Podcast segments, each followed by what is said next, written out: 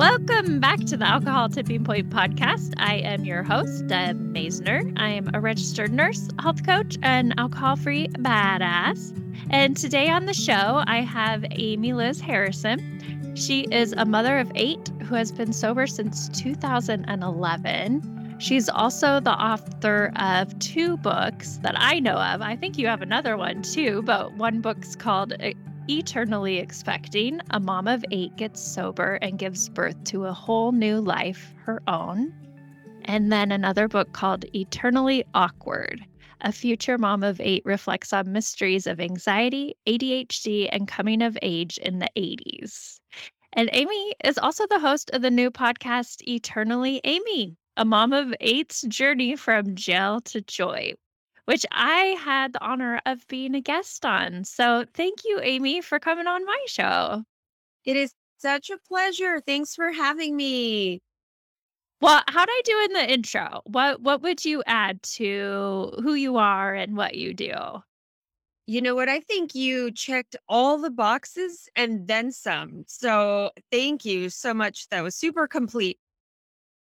Yeah, you're welcome. I mean, obviously, what stood out to me is that you're a mom of eight.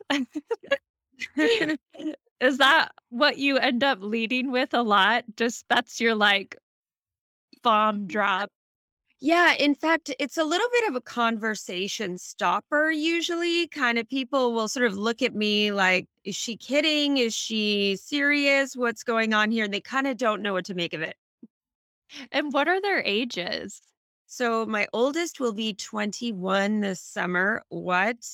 And then I have a 20 year old and a 17 year old, 16 year old. And then we were done with that first batch. And then I have a seven year old and a six year old, a five year old, and a four year old. Six. Five, oh my goodness. Yeah. That's amazing. Okay. Yeah. Eight. One of them is, did I say eight? I think I said seven. So one is eight. I'm I'm just impressed that you could keep track of all that. Well, I don't do an excellent job, but I try. So thank you very much. well, wow. So so tell me your experience with drinking and getting sober. Yeah. Well, uh, so I started out basically as what people would probably refer to as a normal drinker. Um, you know, I grew up happy childhood for all intents and purposes, except that I felt differently from other kids. I felt like I was missing maybe some insulation. I felt a little bit more sensitive. Things tended to affect me more. And, you know, I didn't drink over any of that, but I just definitely felt kind of raw. And so later, when I had my first drink, and it was something that I actually remembered as being, yeah, I think that was the first time I ever drank anything and felt a little bit tipsy. That was in my senior year of college. And so, save for the random Bartles and Jaymes, the occasional froofy kind of cocktail that I would have going out with colleagues or friends during college you know, I really didn't have experience with alcohol. And I wasn't really involved in any kind of parties or anything that would expose me to that drink. And so when I had that first significant, like, oh, I remember this as being my first drink. It was at Thanksgiving, as I said, college, my senior year. And I just remember feeling warm, fuzzy, connected, just having this experience of true camaraderie with my family members. And just everything was funny, you know, that whole thing. And I remembered that as being like very fun, significantly fun. And I really didn't start drinking alcoholically until much later. So fast forward to I get married. We moved to Seattle. I had been teaching 10th grade English for a couple years in California. And mm. when we moved to Seattle, I was, I was pregnant with my first baby. And when I became a mom, that was pretty shocking that was a watershed, seminal time period, as it is for m- most parents. But that was when I really felt exposed at an amplified level. Like I really now feel like I have no idea what I'm doing. You know, here's this baby, and I'm a stay at home mom at this point, and just really felt like I lost my identity. I just really didn't know who I was anymore. I wasn't being, uh, I wasn't kind of the cool young person in the classroom.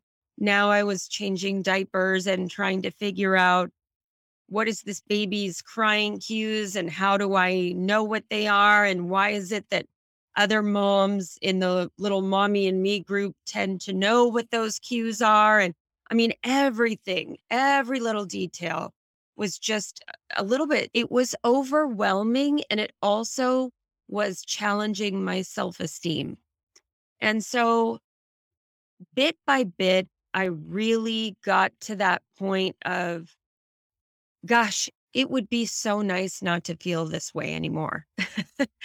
and mm. we went to church. We were very involved there. And I think part of me had an expectation that somehow that was going to cure everything or make me feel better. And it just, it didn't. And I can't explain why that is, except for I think what happened to me was I was very much relying on checking boxes at church and thinking that there was going to be a Santa Claus God who just came and said, Well, you've done all these things, you've checked the boxes on the report card.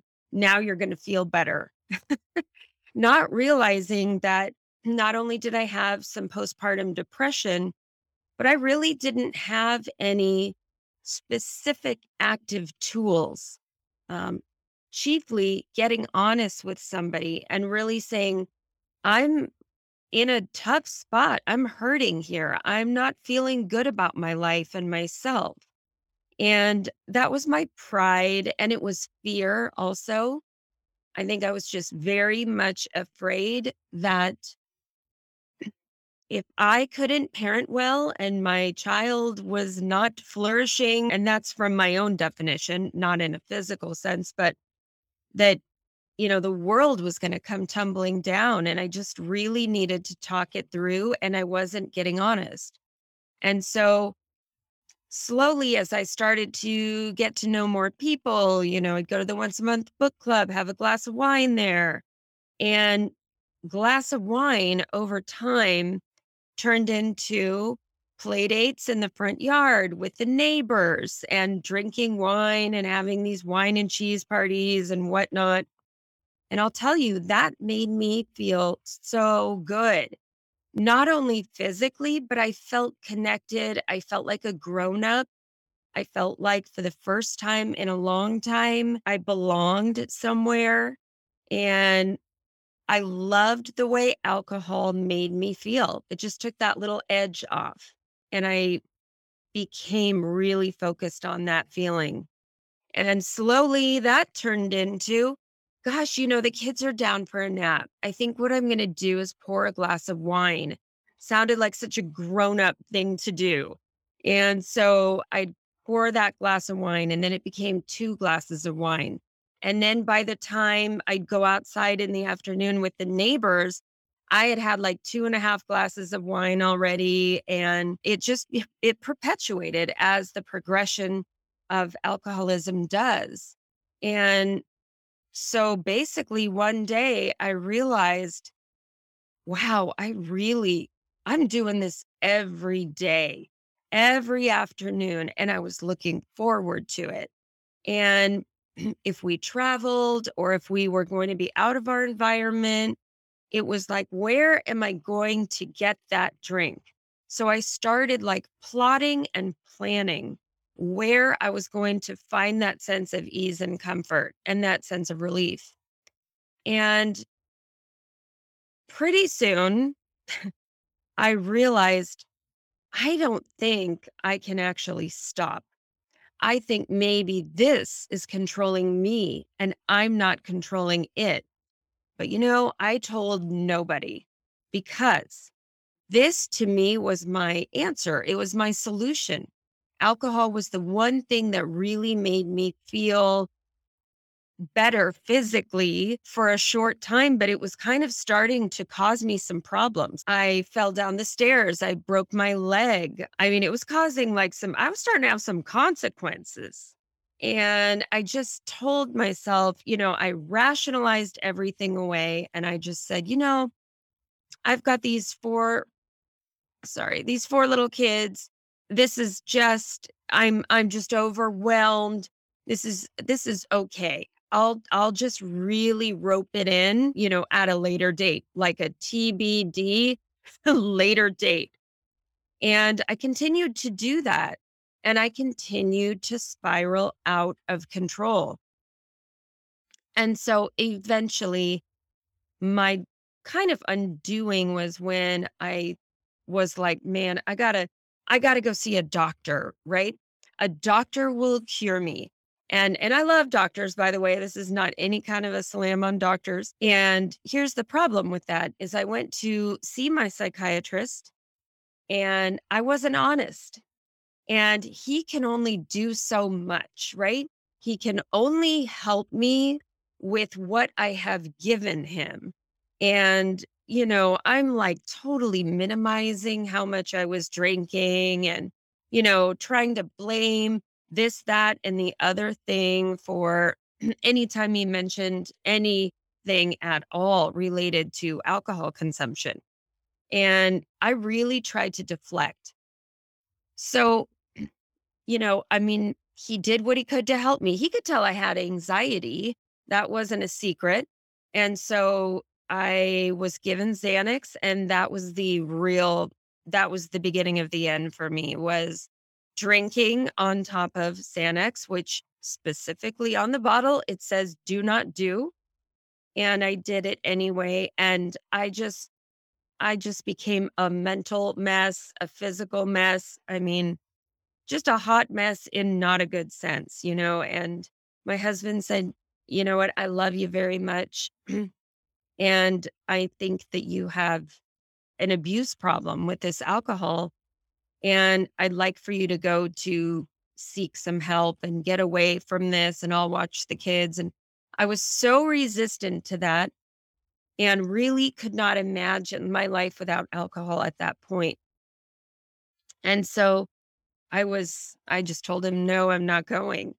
And he said, well, you're going to have to go. But how about this? And he bargained with me that I could just go for my postpartum depression. You know, I didn't have to address any other issues. And that got me on the plane. And so I went down there, I went to California and really was very shocked at the entire the entire education of what alcohol does to one's body and mind and and really also my spirit was broken. So, what it can do to a person spiritually over time.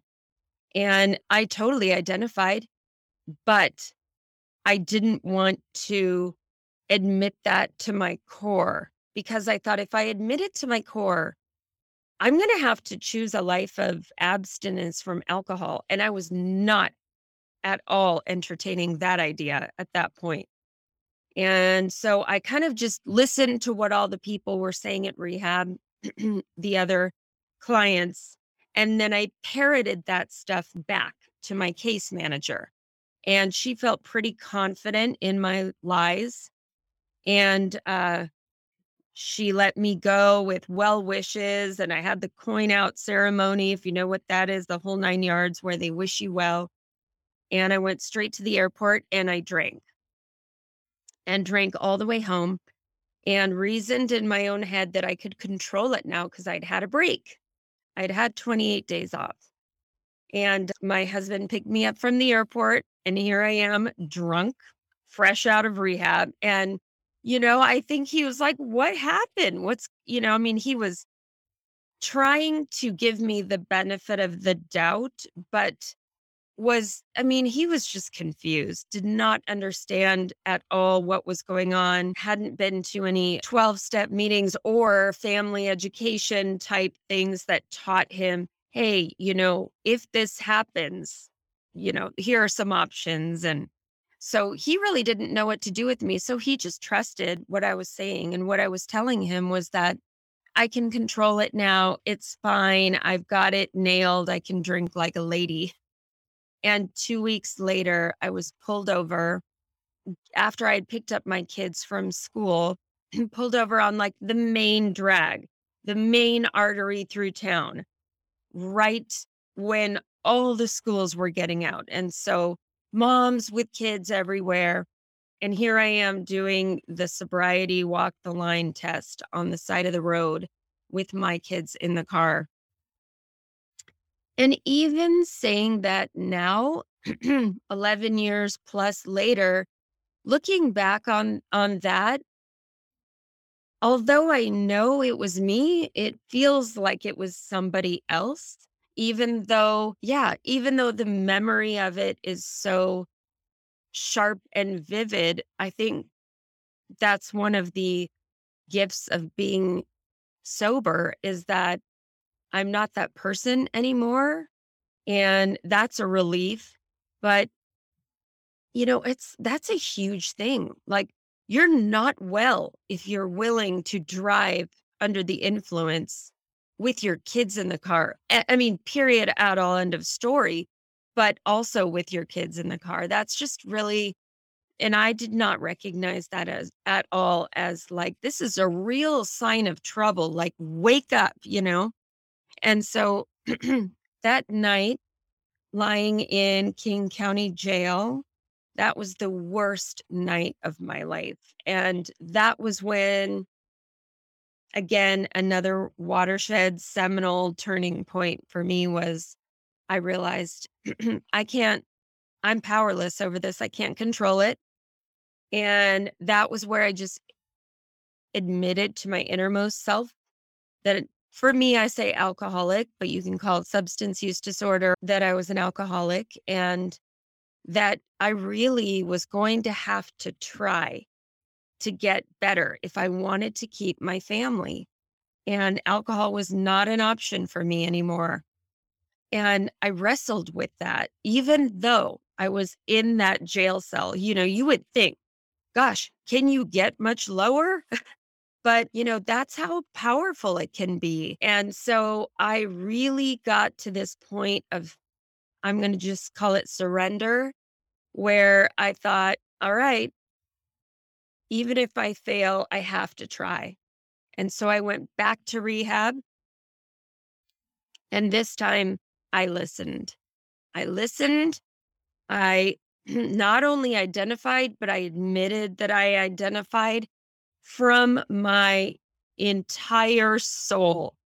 And that made a huge difference because I knew that this was life or death for me at that point. I knew that it was life or death for my family unit as I knew it. And I had to take it that seriously.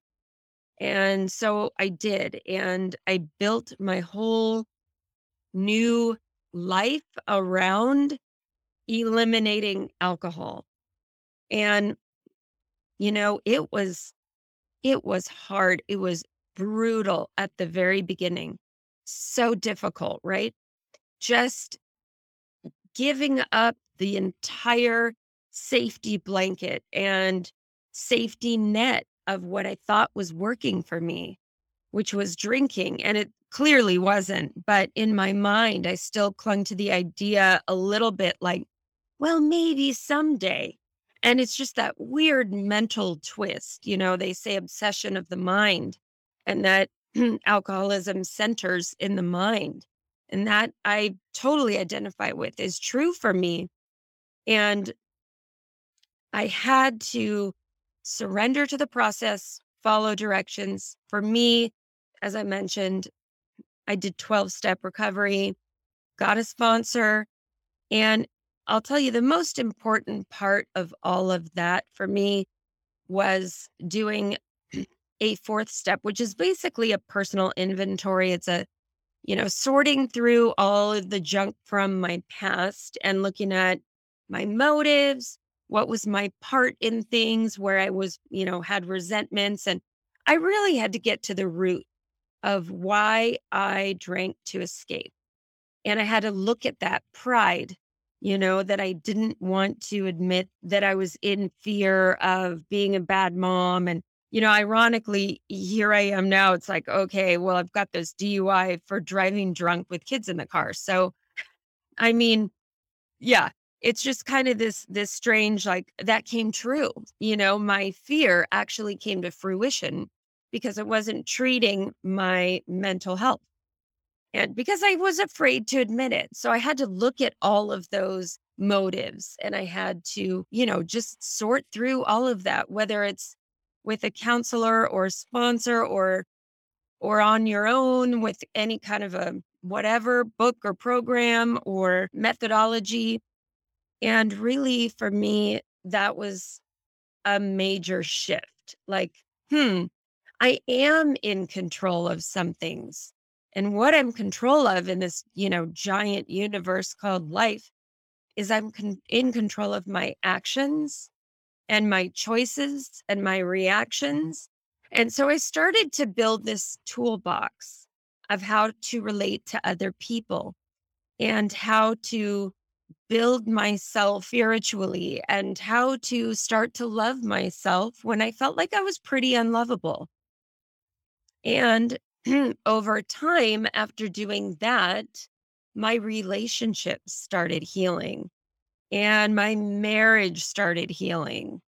And then I, you know, made my amends to my kids and wrote them letters and sat down with them and, you know, poured my heart out to them. And they were still young and super forgiving and all of that. But you know, the beauty of the entire situation is this thing is like snowballing for me. Like this recovery thing, it just keeps freaking getting better. And not to sound like, I'm not trying to sound like, ooh, oh, I'm Pollyanna, everything's perfect. It's not that at all. It's that I can now face life on life's terms without escaping and that's huge. I mean, I can be uncomfortable and know that I'm going to survive it and also know that it's okay. I mean, really, what's the worst that can happen? I'm going to be uncomfortable or be embarrassed in a situation. Like these are not, these are normal human experiences and that it's okay. And as a result, my kids have now seen me recover out loud. And so they now can see, like, oh, well, this is okay. You know, I tripped and fell on the graduation stage or whatever. I'm going to survive it. And so that's been a benefit as well.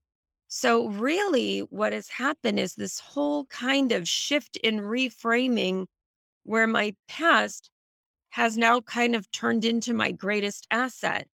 It's provided connection and talking points with my kids and with my friends that I never, ever thought was possible. So, one of the things that I always say is that the opposite for me of addiction is love and connection. And I feel I have that now. at such a an unbelievably rich level and that's my story. Oh, well, well said. And I I'm so happy for you and love that, you know, here it is 11 years later and you're still just sharing your story and helping other people and just like your life is so much better. Yeah, thank you so much. Definitely. Night and day. Right, and you kinda I'm I'm curious because you had your 4 kids and and the older ones and went through addiction and recovery, and then you had your 4 kids.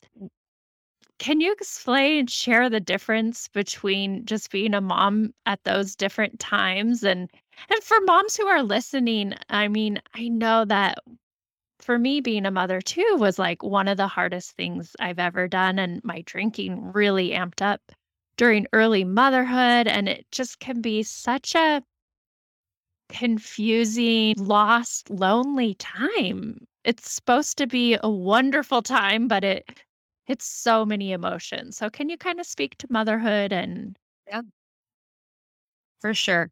So, yeah, that definitely happened to me. I definitely was, you know, comparing my insides to everybody else's outsides at that point and just like, oh, you know, these everybody's baby is on this perfect napping schedule and and feeling like a failure and society doesn't really help us with that, you know, as moms too much. It it it it's starting I feel like we're turning a corner for sure, which is great, especially in that it's more acceptable now to talk about like, "Hey, I'm not loving this." So when I had my second 4 set of kids, I mean, I was freaking out. I had a, a surprise fifth pregnancy and I remember calling my sponsor who was on a road trip through the entire country. And she's like on speakerphone with her husband and her four boys in the car. And I was like, I just got to talk this out. I have to talk this out. And she said to me, You get to do this differently this time. And I thought, you know, I guess she's right. And so I did. I got help I got a nanny. That's what that looked like for me. But maybe for other moms, it's swapping with a friend and building in some mental health, you know, wellness time for each of you or whatever it looks like. And that was huge in thinking, wait a minute, no, this isn't going to be a repeat of the first time. I can do it differently. And I feel like I needed somebody to give me that permission. And that's what I did. And I started to make choices around, you know, working smarter, not harder for my mental health and in my mothering. For example, I'm not a fan of cooking. I don't like it. I wish I did. Maybe later in life I will when I have more time. But I thought that's something else I can do. I can hand that off and you know, either have a meal delivery service or I can, whatever, buy things and freeze them that are pre made, whatever. But looking at things from a different angle and giving yourself permission to make a change and to do things differently, I think is one of the biggest things, or at least it was for me. yeah, so so just asking for help, that's huge and letting go of expectations and delegating and choose your battles and like for me I hate to clean. so that would be one Yep. to delegate. What about, you know, I, there's a lot of like regret and guilt and having drank when the kids were younger. How do you manage that? Funny, you know, I used to really, that's such a good question because I used to really feel that. I really felt it like kind of like a knife in my stomach And I think because I've made so many deposits in my kids' and husband's life since that time, I don't really struggle with that at all anymore. But again, that's because I have really made a conscious effort to honor my kids' process with that. You know, I, at the very beginning, I told them, hey, you know, maybe we should go get evaluated for some therapy, get you guys in counseling, whatever, so you can process this well. And my personal therapist kind of stepped in at that point and said, you know what? How about you not create something that's not there? Like, wait until you see signs, and here are the signs. And you know, when you see those signs, then get them into therapy and counseling. But maybe it's not the best thing for you to perpetuate.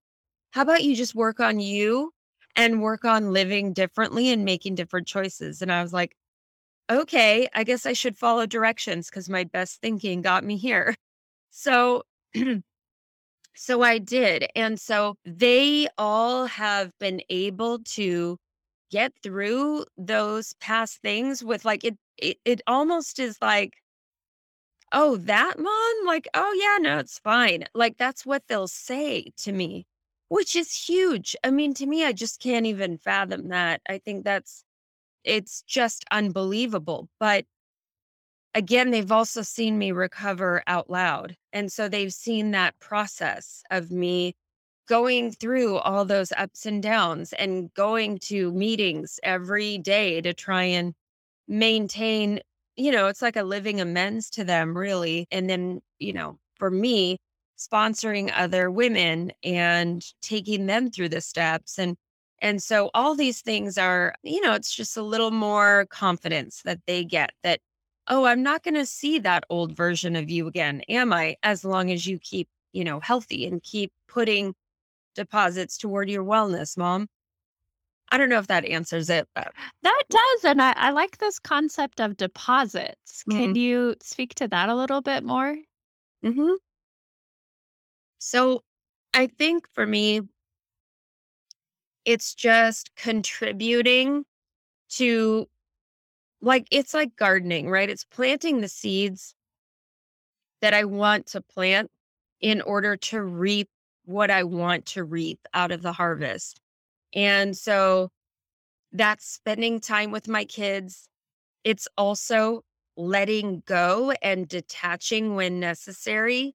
And that's tough for me sometimes, but really giving them that space and allowing them to, you know, walk into their young adulthood in healthy ways and be supportive, but have that open dialogue of what do you need from me? What do you need me to back off on? And and really that's not a relationship that I ever kind of had with my parents. And in a way, you know, my tendency is to think like, oh, well, that shows weakness.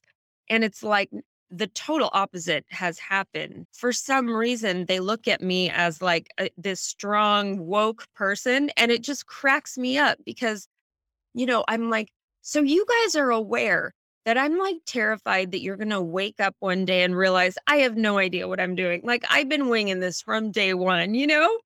And they just think it's such a funny concept. But but making those communication deposits, you know, grabbing them when available to go just run to the drugstore with me and, you know, connect and have that like, how was your day today? How did this test really go? How did you feel about it? And get current and know what's going on in their lives. All of those are deposits. Yeah, I like that. Thank you for sharing. Sure. One of your books is about ADHD and your experience with it. Can you talk about that and then the connection with alcohol use if you found that there was one? I'd love to hear more about ADHD.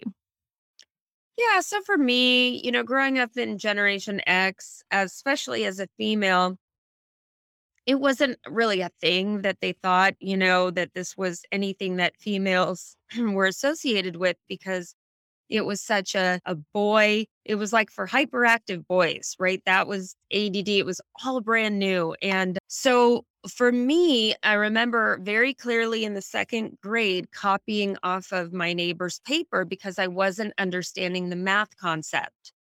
And of course, math is kind of a if you miss like a concept in math, that's not good, right? Because it just builds on each other. And I found myself really starting to adopt this feeling of like, I think I might be dumb or I'm stupid. And and having kids, you know, I grew up in the Silicon Valley, so I was around a lot of kids who had very high-powered parents and very very intellectual parents and having that sort of self-appraisal like reiterated by my friends, not that I not that they called me dumb or anything, but they were all in the gifted and talented program, right? And and so it was obvious that I wasn't a part of that, wasn't in those special groups with them. And so what happened is over the span of my education, uh, I really adopted this sense of I'm defective kind of a thing.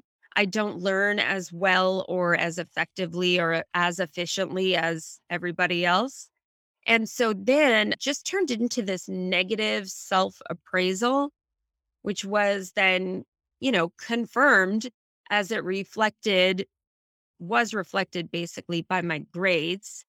And I would get in trouble, not often, but when I did, it was for impulsive behavior. And so, and I mean, just silly things like, you know, one time we pushed over this backstop on the field and there was a kid hanging under the backstop, like, help, help, with his like knees stuck in the little diamond shape, you know, chain links. And I thought it was hilarious. So I'm standing out there laughing. All these people are laughing. And, you know, I mean, today that would not fly. I mean, you, we're supposed to have more empathy for people than to stand there and laugh. And so those types of impulsivity demonstrated in my life, you know, oh, like, yes, that's another sign of ADHD, which of course I didn't know at the time. And so being diagnosed at midlife, and this is like still kind of fresh. This is, we're talking like five years ago, I was diagnosed. At first, it felt sort of like a, oh, yeah, another failure. Like, I mean, because that was my tendency. It's this weird shame spiral that's like, oh, well, now I'm afraid that I'm going to miss an appointment or be late or whatever. So that's a little bit of like this anxiety brewing. And then that will spiral into, oh, yeah, this always happens to me. I'm always that person. And that will fuel the depression that has been kind of low lying. And so, in a sense, it's like I'll have flare ups in a sense. And they're not flare ups per se, except for the physical you know symptoms of anxiety but i'll i'll turn into this like all of a sudden i'm in this like a head spin and i'll need to snap myself out of it and one thing that i will do just to share a little tool on that is just to when i see myself doing it i have to watch my thoughts and i'll have to stop and i'll just have to go all right, this isn't true. You're going down the pathway and I see that and it's okay. But, you know, I'll need to snap out of it some somehow. Sometimes I'll just walk outside and I'll put my feet on the earth and I'll just take a couple deep breaths and that helps a lot. So how it relates to my alcoholism, it's funny. I've asked myself this question like where does alcoholism end and ADHD begin or vice versa? And the answer is, I don't know. And what I've come to terms with is to me, it doesn't matter because it's all recovery to me, right? So if I'm treating my ADHD and I'm treating my alcoholism, I mean, I don't even really sometimes feel like labeling all these things is the best thing for me, except that I've learned to now take those labels and find them very empowering. And so when I am working towards those recoveries and the positive things in my life, that's super empowering. And that's when I really feel like my joy is sparked and I feel strong as a result. And I don't feel like that person who's, you know, just a victim of life or a victim of their schedule or can't keep this, that, and the other thing straight. Yeah, thank you for sharing your experience with ADHD. I've I had some thoughts as you were talking, and one is like I I like the concept, you know, instead of things happen to you, they happen for you. Mhm. And I just feel like that's a useful tool to kind of switch it around. But then when you were talking about labels and empowering, I noticed like you use eternally in a lot of your titles. Uh, What's the importance of eternally?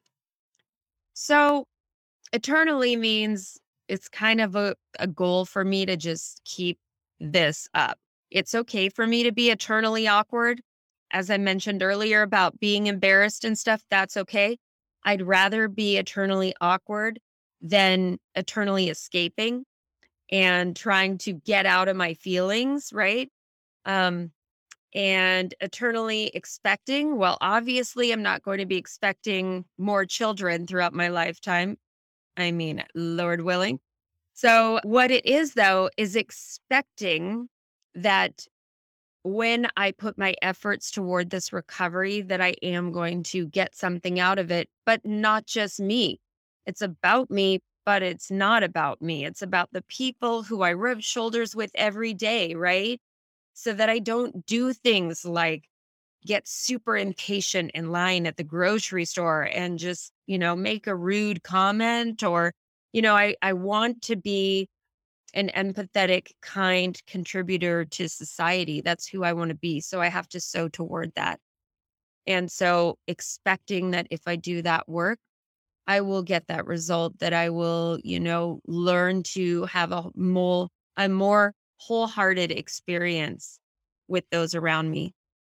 Yeah. And then your podcast is called Eternally Amy. hmm Yeah. So that's the series of the books is called Eternally Amy. It's, it's the series title. And so my friend came up with that, actually, that name, Etern- Eternally Amy, and said, you know, this just seems fitting. It's just you. It's all these things the awkwardness and the, you know, anticipatory outlook on life. And so that's where that came from. Yeah, I like that. Well, what advice do you have for anyone who's listening right now and and they're struggling with their alcohol use? So hard, right? I try not to dispense advice per se because I think we're all so individual, but I would say this is that, you know, the first step really truly is to be honest with yourself, right? Like that's the big thing. And I think for me, if someone would have told me, look, this feels terrifying right now. The idea of quitting or even quitting temporarily, as you and I talked about when we did my podcast, it, it just seems insurmountable, right? It seems so overwhelming. But if somebody would have said, you know what, give it a try, you might be super surprised how amazing you will feel and how great your life is going to get. I mean, I just didn't believe that life without alcohol could be fun or fulfilling or enjoyable. And now it's weird because I don't even think of alcohol as any kind of an option for me. Like I don't I don't want to drink as a solution to any of my problems anymore because you know, I want to be present for my life and I want to remember these experiences. And so I would say, yeah, you know, to be truly honest with yourself and also to value yourself enough to say, because I didn't at that time, but to say, you know what? Maybe I'm worth taking a break from alcohol for. Maybe I am. And if you can't process it with somebody safe, maybe write about it, maybe journal or whatever it is that can really get below the surface. That's what I would encourage people to do. And then, you know, following that path of honesty, doors start opening, right? And and we have to make effort, right? Like we have to do the action, but a lot of times once we start doing that, again, goodness kind of starts to snowball even though it's super difficult and you start seeing light at the end of the tunnel. Yeah. Thank you for sharing that. Well, what do you see for your future? Well, I have a couple of children's books that I'm writing that will come out. Uh-huh. Yeah. And that will be fun. And you know what? I I'm not sure other than that, past that. I do know that there's one more Eternally book um, that will be coming out later, but I'm not ready to write it yet. And so I'm taking this detour and doing the children's books, which I'm super excited about. Wonderful. Okay. Well, how can people find you? Yeah, so on Instagram and, you know, the social media platforms, I'm at Amy Liz Harrison. And then my website is amylizharrison.com. Okay. Well, thank you. Thank you so much for being on the show and sharing your story and just your you're so inspiring and your kids are lucky to have you and I'm just grateful for you and I can tell like it keeps getting better, right? I I love that message. And Yeah. so, thank you very much. Well, you're more than welcome. That's beyond generous of you to say. I really appreciate your words and it's been a joy. So thanks, Deb. Thank you so much for listening to this episode of the Alcohol Tipping Point podcast. Please share and review the show so you can help other people too. I want you to know I'm always here for you, so please reach out and talk to me on Instagram at Alcohol Tipping Point and check out my website, alcoholtippingpoint.com, for free resources and help. No matter where you are on your drinking journey, I want to encourage you to just keep practicing, keep going. I promise you are not alone and you are worth it. Every day you practice not drinking is a day you can learn from. I hope you can use these tips we talked about for the rest of your week, and until then, talk to you next time.